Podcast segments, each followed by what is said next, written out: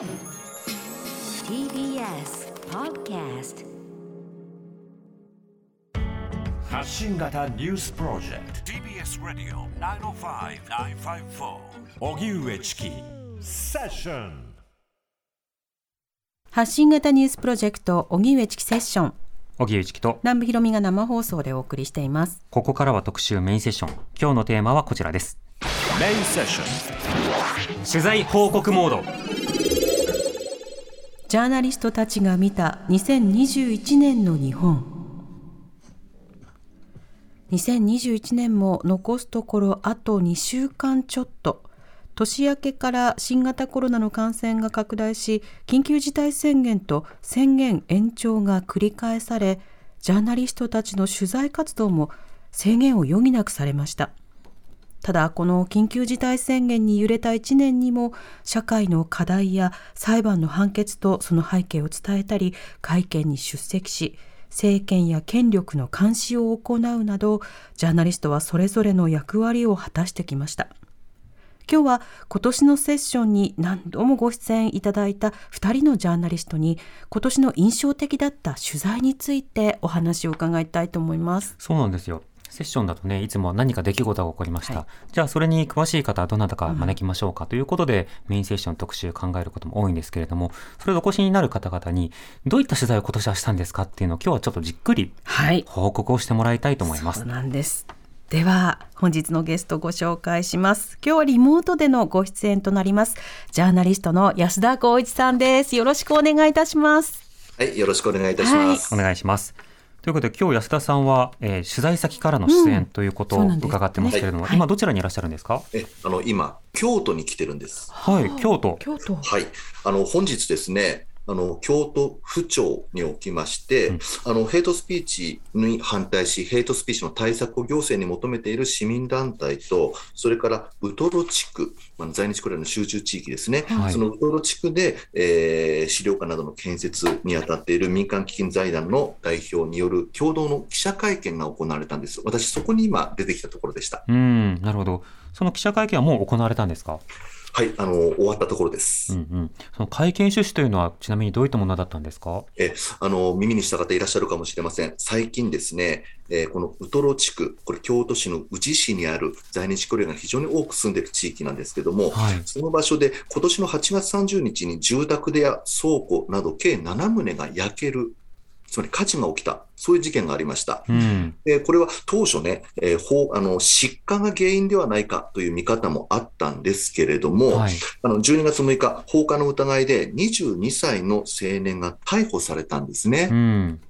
で、これ一気にこれが放火事件であるということが分かったわけなんですが、はい。あのさらに今日の会見に結びつくために何があったかと言いますと、この逮捕された青年というのは、えーその前、つまり今年7月にですね、名古屋市内の在日コリアンの団体である韓国民団、うん。この愛知県本部と、それから隣の名古屋韓国学校の排水管に火をつけて壊した、器物損壊の疑いですでに逮捕されているんです。ほえつまり、狙った対象、放火をしたり、え物を壊したりする対象が、すべて在日コリアンの関連施設であることから、これ、特定の民族に対する憎悪に基づいた、えーヘイトクライム、ううん。つまり憎悪犯罪ですね、うん。はい。ヘイトクライムによる可能性が高い、えーということとなりまして、あの今あの、地元では、特に京都ではですね、多くの方が危機感を持っています。そのためにうん。ヘイトスピーチなどの問題に取り組んできた市民団体の人々が、これ以上ヘイトスピーチを許さないために、ぜひともあの警察はきちんと捜査をし、真相解明してほしい。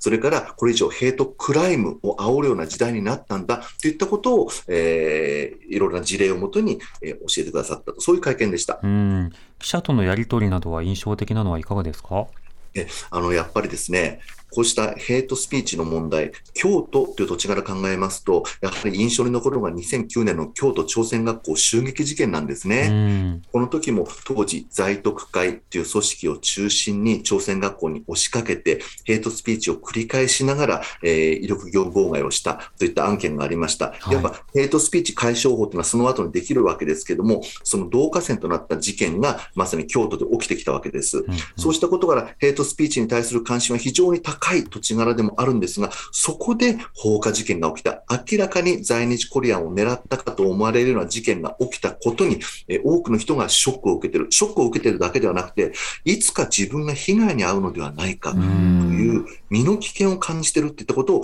主催者の方も、あるいは出席された方、皆さん同様に口におっしゃしてましたね。うんこれ容疑者のその男は、えーこれまでその動機であるとか背景について取り調べでは応じてるんですか？え今のところ差別に基づいた犯罪であるといった旨に関しては、まだ供述は私たちのところに届いていません。警察もまだ発表はしてないんですね。なるほど。ええにですけども、これまでの経、ええ先週の段階では認否そのものも明らかにはしてなかったですね。そうなんです。最近の警察、認否明らかにしないじゃないですか。うんそもそも情報が入ってこないんですけれども、あのまだあの具体的な、えー状況はよく把握できていません。ただうんうし、一連の事件がすべて在日コリアンの関連施設であるということから見ましても、えーこれ、在日コリアンの生活を破壊するといった目的があるのではないかと見られても仕方がない、えーそういう状況になっております。そうした中、あの、もともと安田さんはこのウトロ地区取材なさってたんですか？はい。あの、私はね、実はウトロ地区、数度しかい、あの、数少なく足を運んだに過ぎないんですね。うんしかもそれはウトロでがどんな土地であるのかといったことをしっかり取材した経験もないままに足を運んだ。どんなことかというと、過去ウトロ地区では何度か、例えば在特会をはじめとする、えー団体、つまり差別排外主義を主張する団体がデモ行進などを行ってるんですよ。うん。あるいは街頭宣伝を行ってる。うんありていますと、そこに住んでる在日コリアン出てけと、ここは不法占拠してるだろうという主張を繰り返してですね、住民にものすごく脅威を与えてきたわけです。はい。私、そうした、えーデモ行進、凱旋などを取材したことはあったわけですが、はいウトロという土地について深く関心を寄せ、深く歴史について調べたことはなかったんですね。うんまあ、これ機会にね、私、明日ちょっとウトロに足を運んで、いろいろ取材をしてこようと、あの関係者に今、当たりをつけたところなんですけど。うんなるほどうんこれあの先ほど話があったようにあの歴史上このウトロ地区にはあのもともとコリアン系の方がたくさん住まれていたということですけれども、その背景というのはどういったものなんでしょうか？これですね、あの、まだ朝鮮半島が日本の植民地だった時代です。戦前の話ですね。戦前、はい戦中の話です。はいウトロに飛行場建設が計画されたわけですね。うん。そのため多くの朝鮮人、朝鮮半島に住んでいる人々が建設労働者として集められたわけです。はい。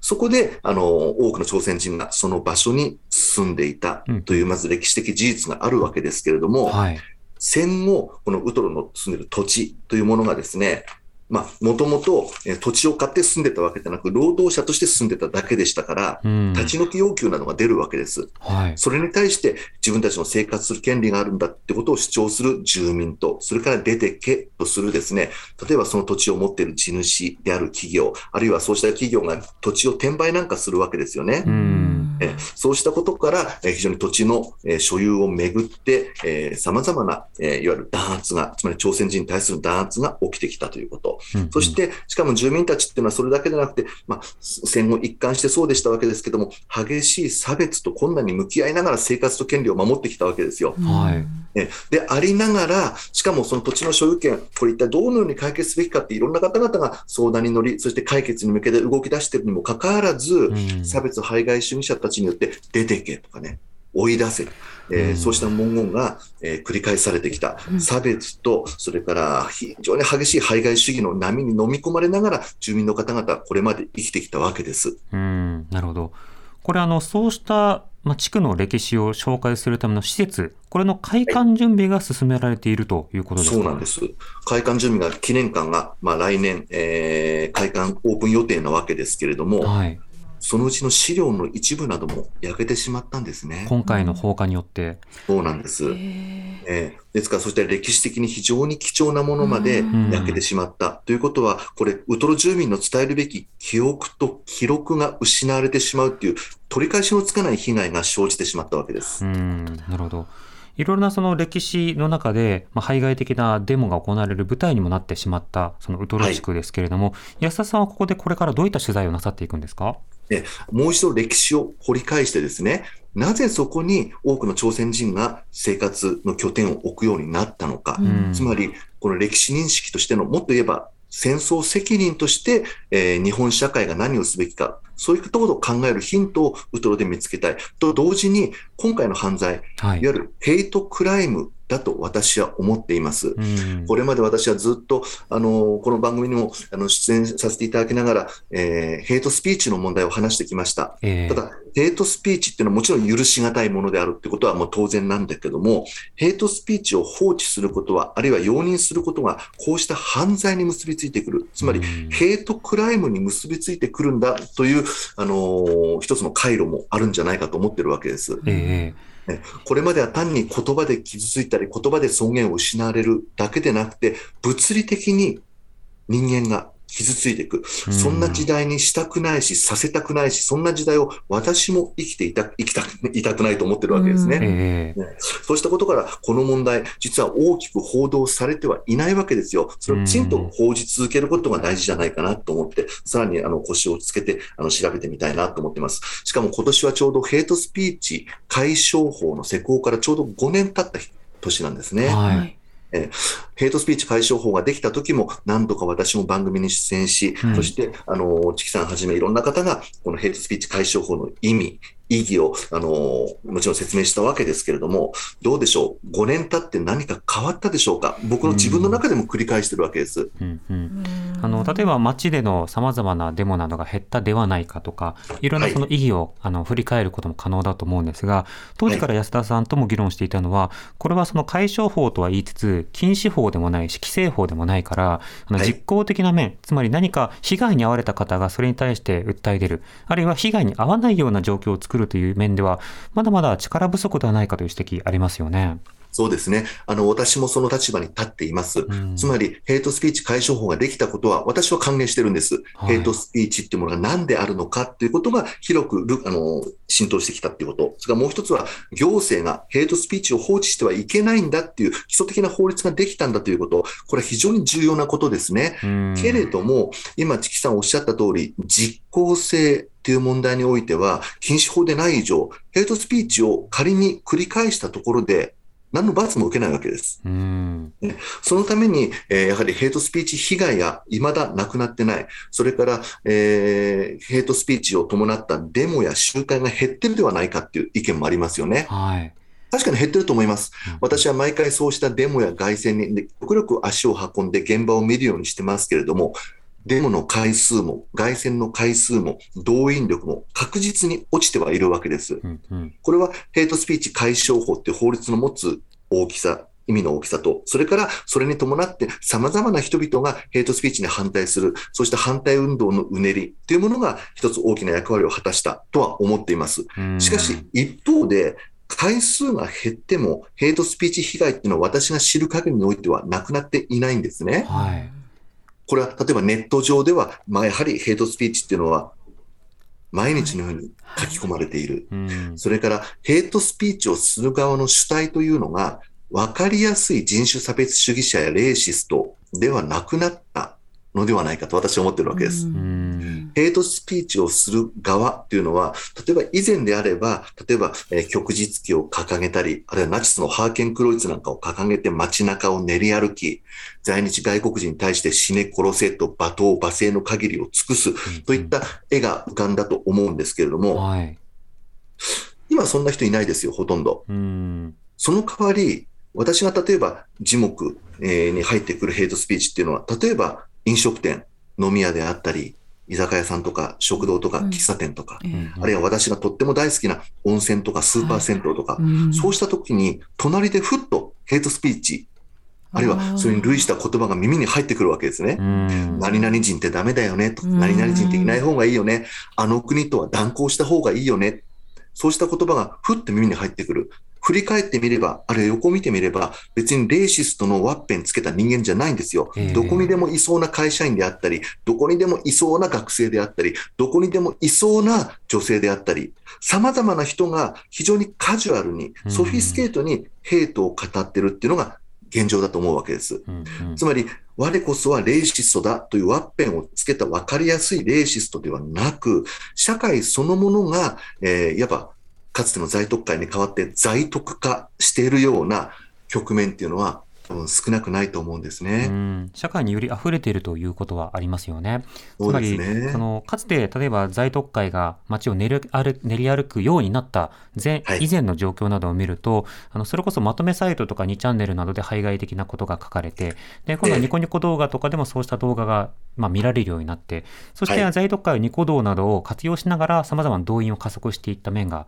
ありましたその時はまだツイッターなどはなかった時代でしたね。一方でそのツイッターが登場します、あるいはヤフーがコメント欄などで、あの、さらに様々なコメントを、まあ、収集するようになりますというような、いろんな、あと YouTube などでも、あの、いろんな方々がさらにチャンネルを作っていくようになる。こうしたようなメジャーなところの舞台が映った中で、一方でそういったプラットフォームがなかなか本腰を上げてコメント欄に対応しないというようなこと、こういったものも循環を生んでいると思うんですが、そこはどうでしょうか？えあの全くその通りだと思います。このネットの問題、非常に大きいですね。うんつまり、分かりやすいレイシストが街頭を練り歩くだけでなくて、今、非常に影響力を持った著名人、そうした人々が、例えばネット上の書き込みではい、マイノリティの心を傷つけたり、マイノリティの尊厳を奪ったりしてるわけですね。うん例えば、今年の話で言いますと、えー大企業、名前出してしますと、例えば化粧品大手会社の DHC、はい。えこの誰もが知っているこの DHC の会長がですね、例えばネット上に在日コリアンを貶めるような文章を発表して、うんこ。れが大きな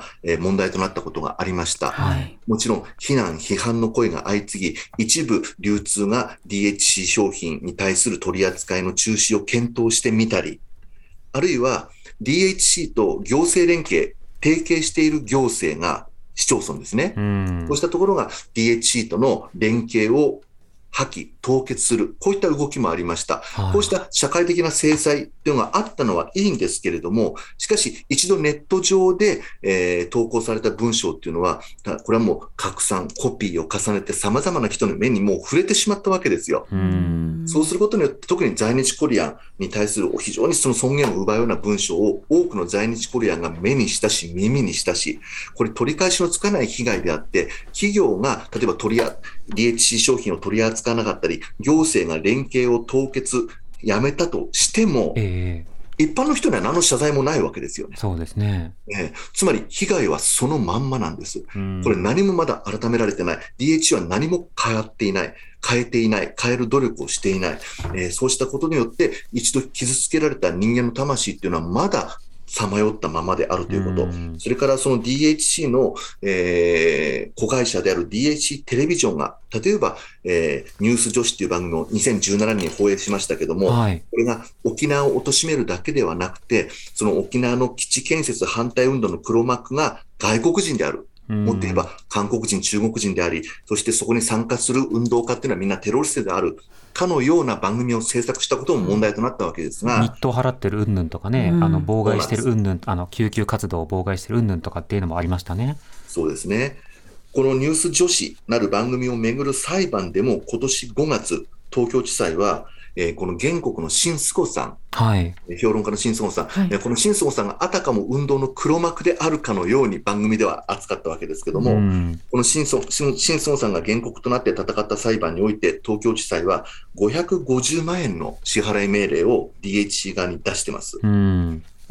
でそうしたことも今年のお裁判、特に裁判における取材では大きな意味があったなと思ってますね。うん先日もね、あの、富士住宅の裁判もありましたよね。はい、そうです。あの、富士住宅ではこれ、ヘイトスピーチを含む差別文書を職場に会社側が配布するといった事件が始まりでした。うん。この行為をやめてください。ずっとそこに勤めている在日コリアンの女性は言い続けてきたわけですね。はい。だってそうなんですよ、その文書には、えーこの在日コリアンであったり、朝鮮半島のルーツを持つ人々が嘘つき、あるいは野生動物といった表現をした、文書、雑誌記事のコピーであったり、あるいはネットの投稿記事であったり、こうしたものを全社員に配布してたわけです。うんで。これは当事者、つまり在日コリアンの当事者からすると、こんな苦痛はないですよ、うんこんな侮辱はないですよ。うんうん自らの尊厳を否定される、人間性まで否定される、こんなものを見続ける理由はない。だからやめてくださいってのは当然だったけども、会社は辞めなかった。はい。ここで、えー女性は、この自らの会社、富士住宅を訴えたわけですね。うん。で富士住宅っていうのは、前にも話しましたけども、この社会的影響力が非常に大きいっていうことは一つ。それかえら、高い倫理規範を求められる東証一部上場企業ですよ。うん。こうした企業が問題を起こした。つまりね、そこら辺のって言い方おかしいけども、わけのわからない匿名を持ったネトウヨじゃないんですよね。うんうん書き込みとか、捨てアカウントとかでもない。うんないんですよ。面白半分に書き込んでる、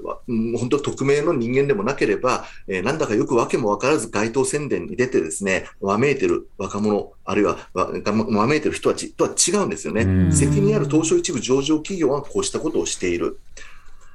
まあ、この裁判もですね、今年、えー大阪高裁の判決がありました。はい。えーで、これは、あの、一審ではすでに132万円の損害賠償命令が出てるわけですけれども、うんうんあ、ごめんなさい、110万円の。110万円。今回はい。それに20万円アップして、132万円を支払いなさいっていう支払い命令、東京高裁は出してます。うんと同時に、文書配布の差し止め、はい。これもまあ認めたわけですね。これは非常に大きかったなと思います。というのは、はい。一審判決が出た後にもですね、この女性に対して文書配布は続いてたんですよ。しかもこの原告女性を中傷するかのような、例えば、恩をあだで返したみたいなことをね、は書いた文書を閲覧できるような形で配布していた。だこれはもう一刻も早くえー差し止めるべきだっていう仮処分を出して、それが認められたっていうところですね。ええですが、DHC の富士住宅にしろ、少なくとも司法の場では、きちんと判決が、つまり富士住宅、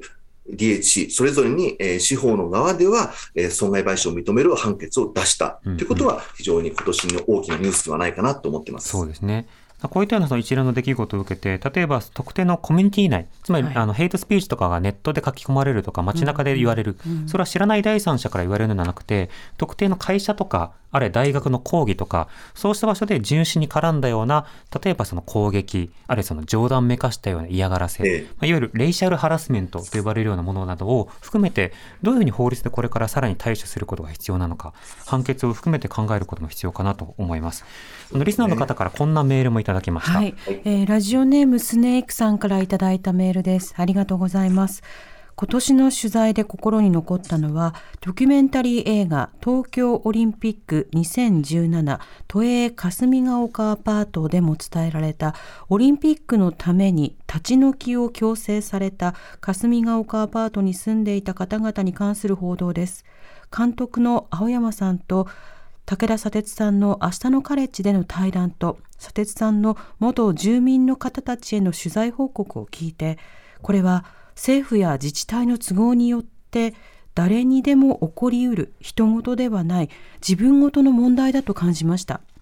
札幌オリンピックの招致活動が始まり大阪万博の開催が迫る中政府や自治体の都合で生活基盤を奪われる人たちが再び現れることのないようしっかり政府自治体の行動に目を向けなければと思います。うん本当にいろんなテーマがオリンピック・パラリンピックはじめとしてさまざまな影にあるわけですけれども、え安田さんもこちらのニュースについてこちらのテーマについては取材されてるんですね。実はその今、話名前が出ました、青山監督と一緒に霞ヶ丘アパートを私取材したんですね。うんオリンピックの期間中に。ええ金金メダルラッシュで、オリンピックでは非常に日本が、まあ、今回盛り上がったかどうかわからないけども、非常に、ええまあ、ある種非常に、えー興奮している人が少なくない中、えーすでにその霞ヶ丘アパートを退去して、新しい住宅に移り住んだ人々を青山監督と一緒に訪ね歩きました。うんで、非常に印象的だったのは、ええ。あのまず皆さん高齢者なんです。うん。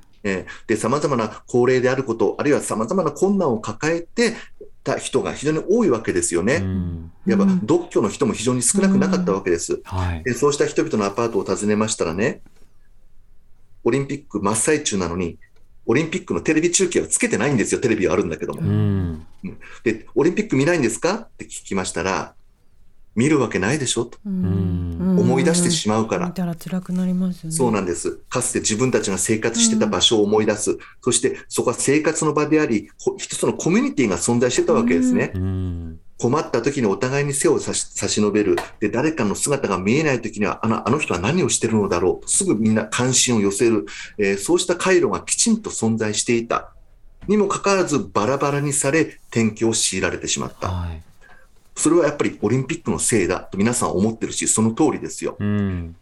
ただしね、皮肉なことにね、そのうちのお一人は、かつて東京オリンピックの招致運動に関わった人でもあったわけです。うん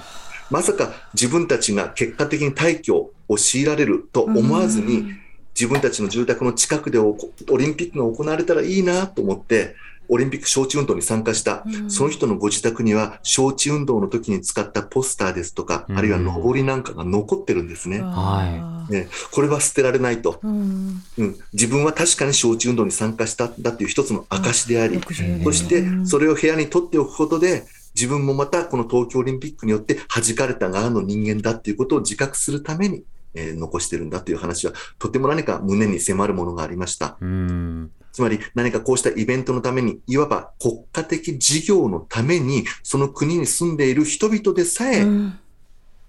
排除の対象となってしまうんだということ。うんね、そのことをやっぱり強く思い知ることになりましたね。そうですね。また別の方からこういったメールもいただきました。はい。ラジオネームつぶっこさんからいただいたメールご紹介します。ありがとうございます。私が印象的だった取材記事は、ジャーナリストの安田夏樹さん、佐藤圭さんによるスリランカ滞在記です。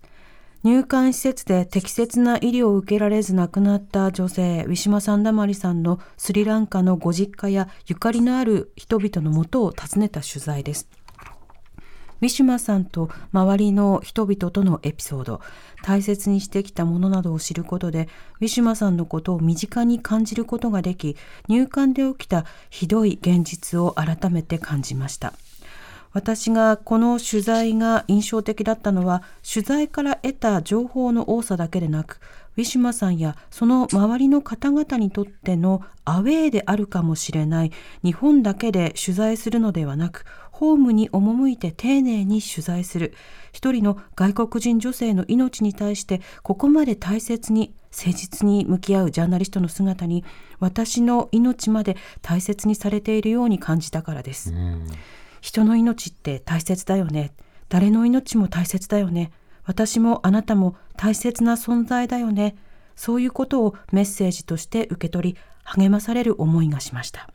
そしてそんな大切な命がないがしろにされてしまったことが本当に許せません。素晴らしい取材だったと思いますとい。ただいてます、はい、安田さんたちのね取材の音声はこの番組でも紹介させてもらいました、はい、特集させていただきましたね、はい、そしてその上島さんの一件もはじめ安田さんはその入管問題も取材をずっと続けていらっしゃいますし、はい、同時にあの先日その安田夏樹さんが今度はウェブ上でヘイトスピーチの対象になったということで記者会見を行っておりましたが、その記者会見の場所にも今度は安田光一さんもお越しになってましたね。そうですね。あの、チキさんもいらっしゃいましたね。はい、あの、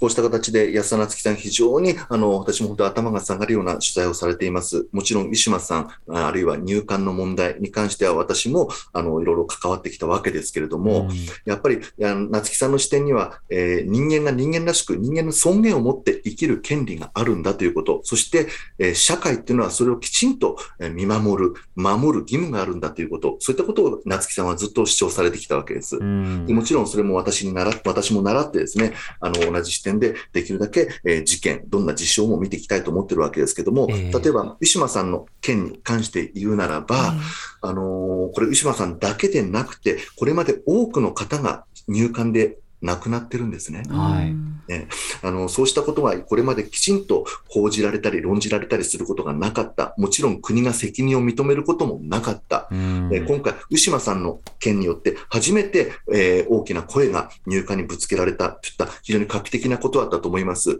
人間の死によってえー、湧き起こる運動っていうのは、本当にいろいろ内心熟知たるものもあるわけですけども、しかし、あの、入管法の改悪が進められている中にあって、えー、こうした湯島さんの責任を追及する声が、入管法改悪を潰したといった側面もあるかもしれません。もちろん、湯島さん、亡くならなかった方が良かったと思います。生きて生きて生き続けることが何より大事だった。そして、入管という施設そのものを私たちはきちんと、一体これ何のために必要なのか。うん、なぜそこに収容されなければならないのかってことも考えなければいけないと思うんですね。はい、私、入管のいわば、えー、歴史の端緒とも言うべき長崎の大村収容所これはい戦後初めてできた入管施設ですけども、その歴史を調べるために、えー今年はやはり長崎県に足を運んで、ん大村収容所の関係者であったり、あの当時の資料などをずっと調べてきました。うんあの、これに関して一言で言えば、何のために入管は存在したのか、それはもう一度ヘイトスピーチの話には戻るわけですけども、はい。日本に住んでいた朝鮮人を収容するための施設としてスタートしたわけです。うん。朝鮮半島に朝鮮人を送り返すために、船待ちの場として入管収容施設が作られた、そういった歴史があるわけですね。はそして、もっと言えば、はい入管行政というのはそもそも何なのか。ええ戦前も入管行政ってあったんですよ。あ。う。うんんええこれは日本に住んでいる外国人を監視するために設けられた制度なんですね。うんもっと言えば主義者の取り締まりです。うんうん。そうした日本に住んでいる外国人の動向を調査するために、こう入管っていうのが存在、つまり入国管理、どんな人間が日本に入ってくるのか、そいつは日本の国益にとっていい人間なのか悪い人間なのか、そうしたことを調べるために、調査するために入管という組織があった。うん。そして、戦前の入管行政を、に携わっていたのは、当時の特攻警察なんです。はね。ですから、あのそ戦後、入管は一度潰され、あ戦後戦争が終わって入管は一度潰された、うん。解体させられた。うん。しかし、えーまた新たな入管がスタートしたときに、その職員として採用されたのは、職を失った特攻警察の刑事たちだったわけですね。ん。僕は特攻警察だけがこう入管行政を左右したとは思いません。はい日本の様々な、いわゆる上からの様々な方針があったからこそ特攻刑事が生きてきたり、死んだはずの特攻刑事が入管として生き残ることができたわけでもって、はい。すべては国の政策だとは思うんだけれども、外国人をどう見るのかといった点を考えると、その特攻刑事が実務に携わっていたこと、そしてその実務に携わって特攻刑事が戦後も採用されたこと、その1点だけをもってしても、入管の在り方というものがどこか透けて見えるような気がするわけですね。やはりその現場とそれから過去の資料こういったものをこうつなげていくことで今を何が生んだのかそして今からどうなるべきなのかうん見えてくるところあると思います。はい。安田さんにはまた後ほどあの、このジャーナリズム活動についてええまとめてお話を伺いたいと思うんですが、はいもう一方お電話でお話をここからは伺いたいと思います。はいジャーナリストの江川翔子さんです。江川さんこんにちは。あ、こんにちあは。お願いしますこんにちは江川さんよろしくお願いします。はい、どうもよろしくお願いします。はい。江川さんにはね、その政治と金や検察問題についてなど、いろいろコメントもいただいてますけれども、ははいい。そんな江川さん、今年はどんな取材なさってたんですか？そうですね。今年はあのちょっと大学の方の授業があの準備が忙しくて、ええあんまり自分自身でたくさん取材ができた年ではなかったんですよね。うんだけどそんなまあ数少ないあのお中で、えー印象に残っているのはあの。えー東京都の墨田区がですね、はいこのワクチンを打つのが非常に早かったので、うんえーそれはどういうことなのかっていうんで取材に行って、まあ、一回あのおネットで記事を出したんですけれども、ええただその後もちょぼちょぼとそれの関係者を、まあ、今もあの取材をしているんですけどね。うん。あのーまあどこがダメなのかっていうのは、あのいろいろいろんな問題で、あのーまあ、いろんなメディアの人たちが取材しますよね。はい。だけど、どうしてこれがこんなにうまくいったのかとか、うんそういった視点でっていうのは、あんまりあの、まあ、ないかもしれないと思って、うんあのその話をこうずっと聞いてると、結構こ、これはこのワクチンだけに限らないで、いろんはないところでこう応用が効くような話なんじゃないかなっていうのをちょっと思ったのが、まあ今年一番印象に残ったかなっていう感じですね。まあ、失敗から学ぶのも大事だが、素直に成功から学ぶということも大事ということあると思うんですが、あはい。の今回、墨田区のそのワクチン、迅速に提供した背景、どういったところを取材されたんですか、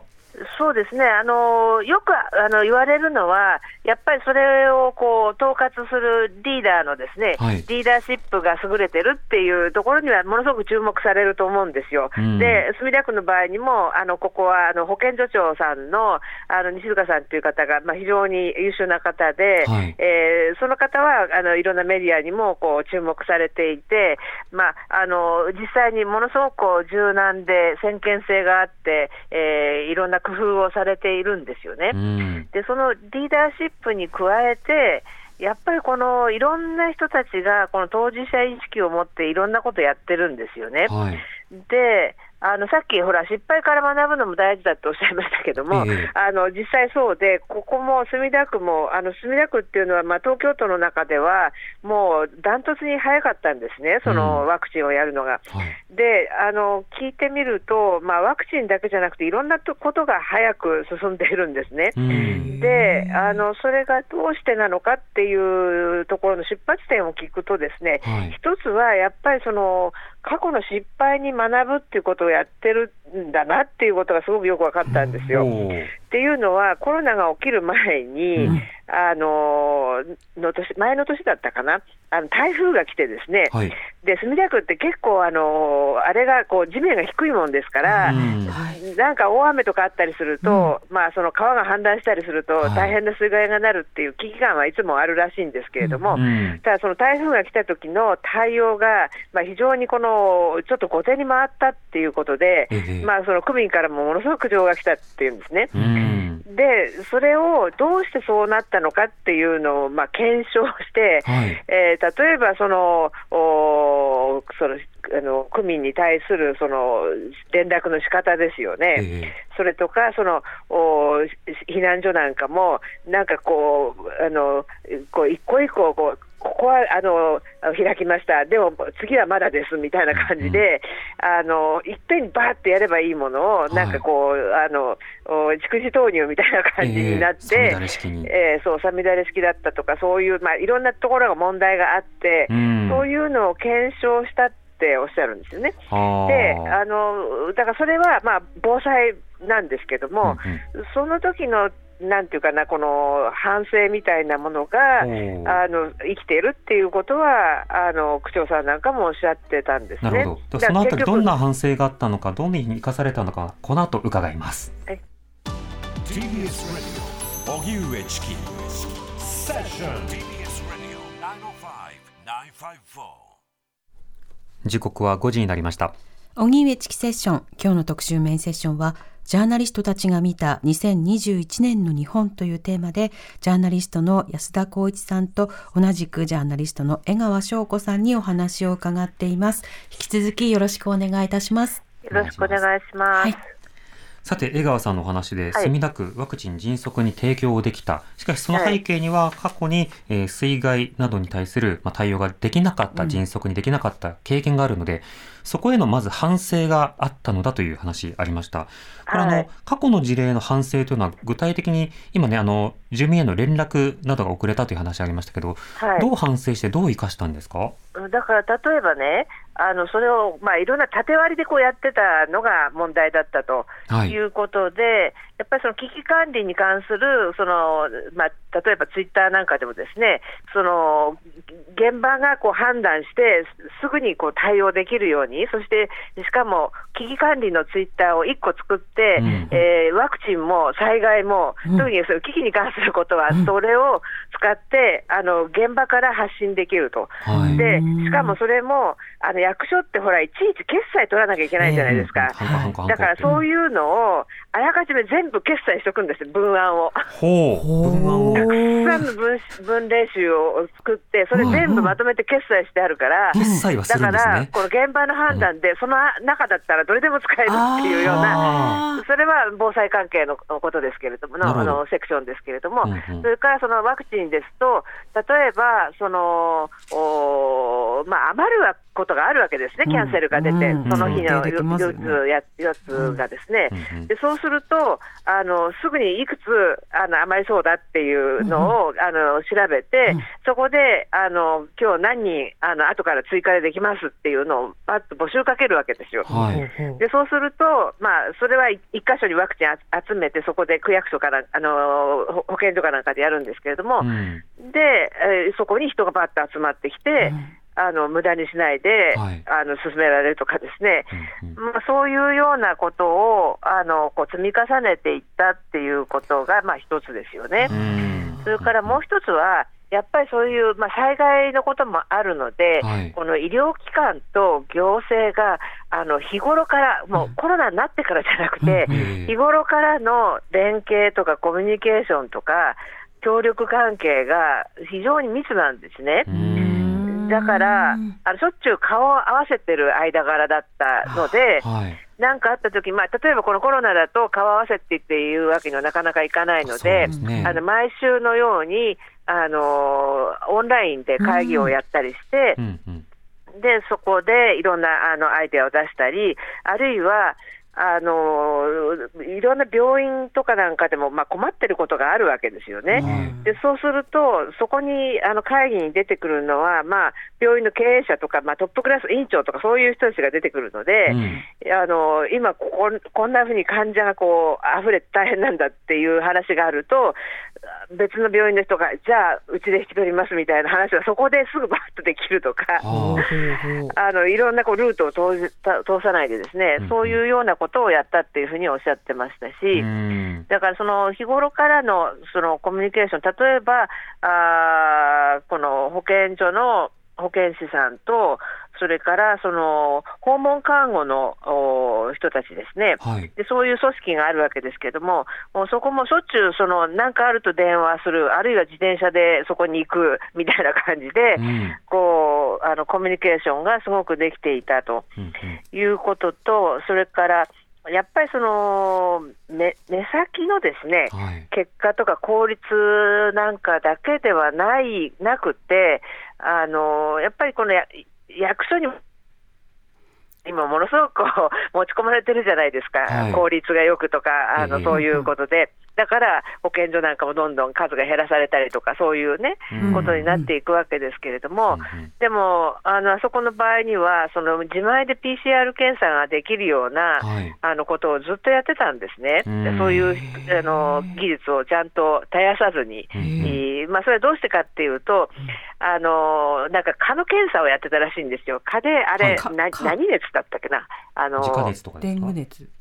えっとそう、デング熱か、あのなんか一時流行って、はいあの代々木公園とかで出たりして、はいでなんか墨田区の公園でも、なんかい一例あったらしいんですよね。うん。でそれことがあったので、あのその後も毎年毎年、あの墨田区内の公園で蚊を採取して、すりつぶして、はい。でそれを検査するっていうのをずーっとやってたらしいんですよ。うんだからそれで、その技術と、それから機械もちゃんとメンテナンスしながらやってたので、はい。あのその自前の PCR 検査っていうのがすぐあの試薬さえ手に入ればできるようになったとかですね、まあ、そういう、まあ、それはワクチンじゃないですけれども、ええその検査のことですけどもね。持。続性ですよね。そうなんですよね、うん。だから、あのやっぱり役所、まあ、公的機関がやるべきことっていうのは何なのかっていうと、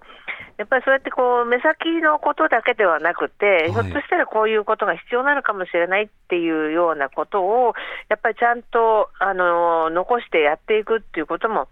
大事なのかなっていうのと、うんそれからもう一個だけ挙げるとですね、はい。あの区議会なんですね。ええで区議会が、あのこれ、通年議会なんですよ。あ、通年議会ということは、あの閉会とかがないってことですか？そうそう、1年間やってるわけですね。だから、うんだからこういうコロナみたいに、その次から次へといろんなことが起きるじゃないですか。はい。で、対応しなきゃいけない、だからあの補正予算作らなきゃいけないとかですね、うんうん。でそういう時にそのたんびに議会を開いて、ってか議会をであの議論してやると。うん。おだから、そのお区長の、まあ、専権みたいな感じで、バンバンやっちゃうっていうんじゃなくて、その都度その都度、お議会の方からもいろんな意見を出し、うん。えーまあ、非常にそういうことで、あのもうすべてにわたって、えーちゃんと補正予算もあの議会と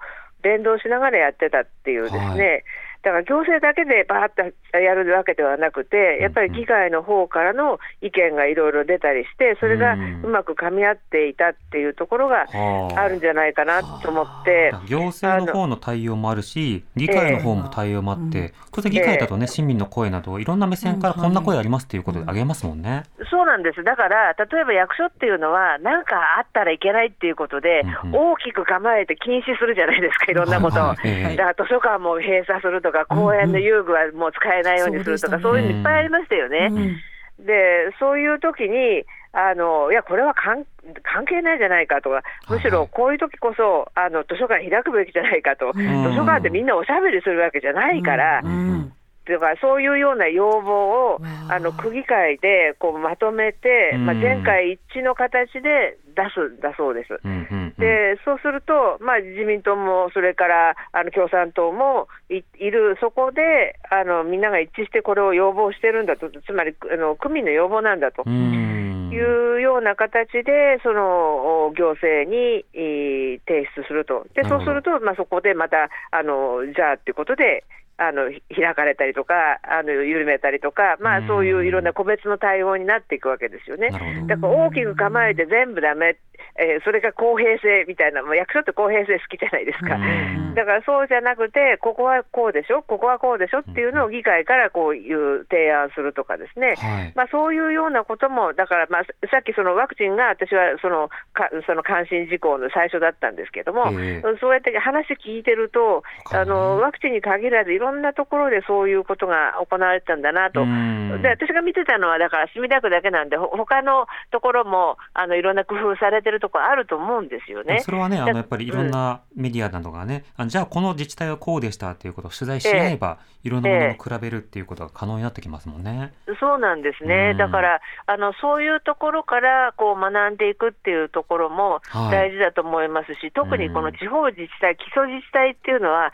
災害とかそういう、まあ、危機的なことがあったときに、あの人々がこう一一番こうな関わりの深いところなんですよね。そうですよね。江川さん、ええ。そのあたり、あのコロナ禍でのジャーナリズムの役割について、最後お二人から一言ずついただきたいんですけど、安田さん、安田光一さんは、今回のようなそのコロナ禍の中で、それでも取材して伝えることの意味というのは、どういうふうにお感じになりましたか？えあの私あの、このコロナ禍において、私がやった取材っていうのはたった一つなんです。うん、コロナによって誰が犠牲になるのか、つまりもちろんあのコロナにかかって犠牲になった方も非常にたくさんいらっしゃいましたけども、はいもう一つは、あそのコロナ禍、つまりそこには差別と排除の回路がまた登場してくるわけですよね。うん、つまり、えーコロナ対策の中から漏れ出てくる人々がいる。例えばそれは在留資格を持たない外国人であったり、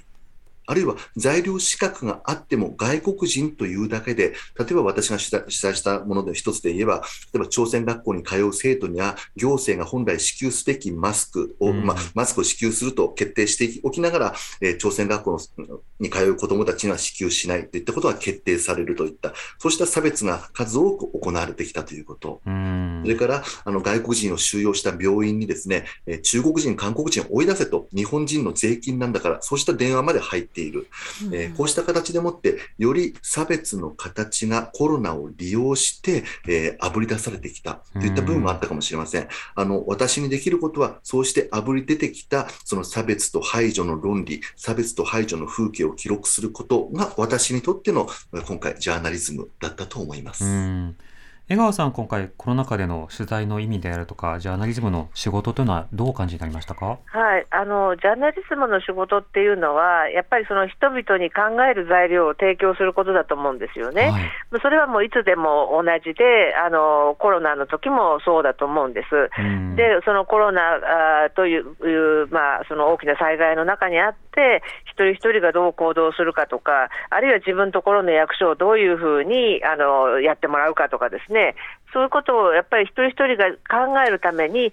正確なあの事実、あるいはいろんな考え方っていうものをあの提供するっていうことだと思うんですね。うんまあ、例えばワクチンなんかでも、そのまあ、ワクチンに関していろんなその、まあ、デマも含めて情報が飛び交うわけですよね。はいでそういう時に、じゃあその自分があそれについて判断をするためのあ材料をできるだけあのたくさんあの正確なものを提供するっていうのがやっぱりジャーナリズムとしては大事で、うん。あのそういう意味ではあの過去のおまあ、例えばその子宮頸がんのワクチンで、ええ。えーいろいろ問題があったわけですけれども、その報道の仕方もですね、はい。あのそういうところから学んで、例えばその副反応というのは何なのかとかですね、うん、そういうことをやっぱりだいぶあのいろいろ伝えたと思うんですよね。えー、だそういうあの意味では、まあ、過去にあの学んだところはあるのかなというふうには思います、うん、まあ、常にやっぱりあの考える材料を提供するということだと思います。はいうん今日はあっという間のお時間となりました。はい。はい、安田さん、江川さん、ありがとうございました。ありがとうございました。来年もよろしくお願いいたします。ます2022年も。良いお年を。良いお年をですね。はい。い TBS ラジオ荻上チキセッション